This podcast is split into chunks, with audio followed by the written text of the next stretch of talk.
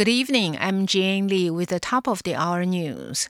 Huang Fangyan, a Taiwanese fugitive wanted for his involvement in a corruption case involving former President Chen Shui-bian and his wife, has died from a gunshot wound at his home in California. He was 74. Local news media quoted forensic officer Erica Arellano in Southern California to say that Huang committed suicide. According to his brother, he was found dead in a car parked in his residential building. Huang was the former deputy head of Xinguang Memorial Hospital and former family doctor of Chen Shui-bian and his wife Wu Shuzhen. He fled to the U.S. in 2008, the same year he was listed as a witness in investigations into a series of corruption and money laundering cases involving the former First family. The Taipei District Prosecutor's Office says it is in the process of verifying news about Huang's death. Greenpeace says adults here in Taiwan who eat seafood are estimated to consume over 16,000 pieces of microplastics a year, an amount equivalent to the weight of a straw. According to Greenpeace, it arrived at that estimate after reviewing five papers written by Taiwanese researchers on the amount of microplastics found in seafood, and then applying the findings to survey results on dietary habits in Taiwan. The conclusion of the review was that Taiwanese aged between 19 to 65 who eat seafood consume an average of 50 kilograms of seafood a year, and in the process eat at least 16,300 pieces of microplastics, which are pieces of plastic less than 5 millimeters in length. The majority of that plastic comes from eating seafood such as clams, oysters, mussels, and scallops. While lesser amounts of microplastics come from eating octopus and squid.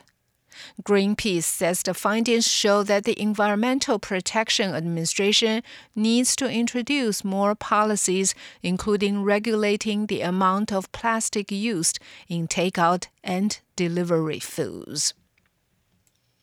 The 2021 Taipei Game Show is underway at the Nangang Exhibition Center and is taking place with a series of simultaneous virtual and physical events.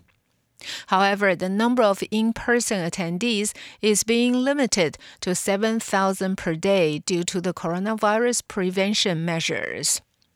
According to the Taipei Computer Association, this year's show is also smaller than usual, as major industry players such as Sony, Microsoft, Bandai, and Google Play are not participating due to concerns about the pandemic.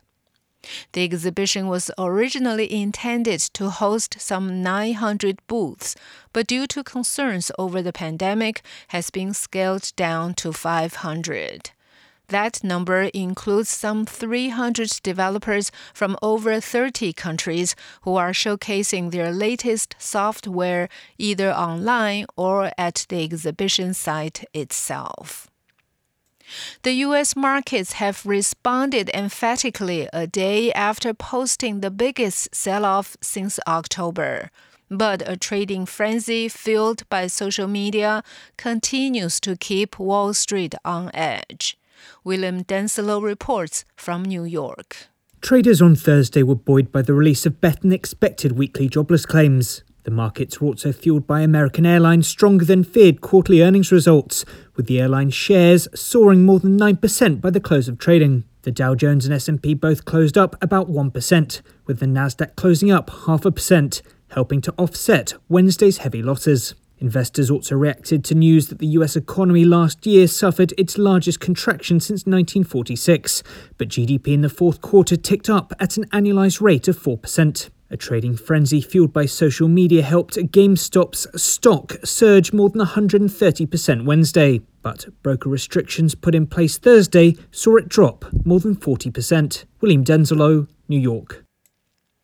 English business tycoon Richard Branson's rocket company Virgin Orbit has joined a growing list of private companies that can launch satellites into orbit. Earlier this month, 10 payloads were lofted on the Virgin Orbit rocket, which was launched from under the wing of one of the entrepreneur's old 747 jumbos. Space has traditionally had a high barrier to entry. Today, just seven firms make up 75% of the industry. OneWeb, SpaceX, Planet, Spire, and Amazon have put up 10% of these satellites since 2016, but there are 200 smaller firms behind them who are projected to launch 25,000 satellites over the next four years. That's the ICRT news. Checking again next week for our simplified version of the news, uploaded every day in the afternoon. Enjoy the rest of your day. I'm Jane Lee.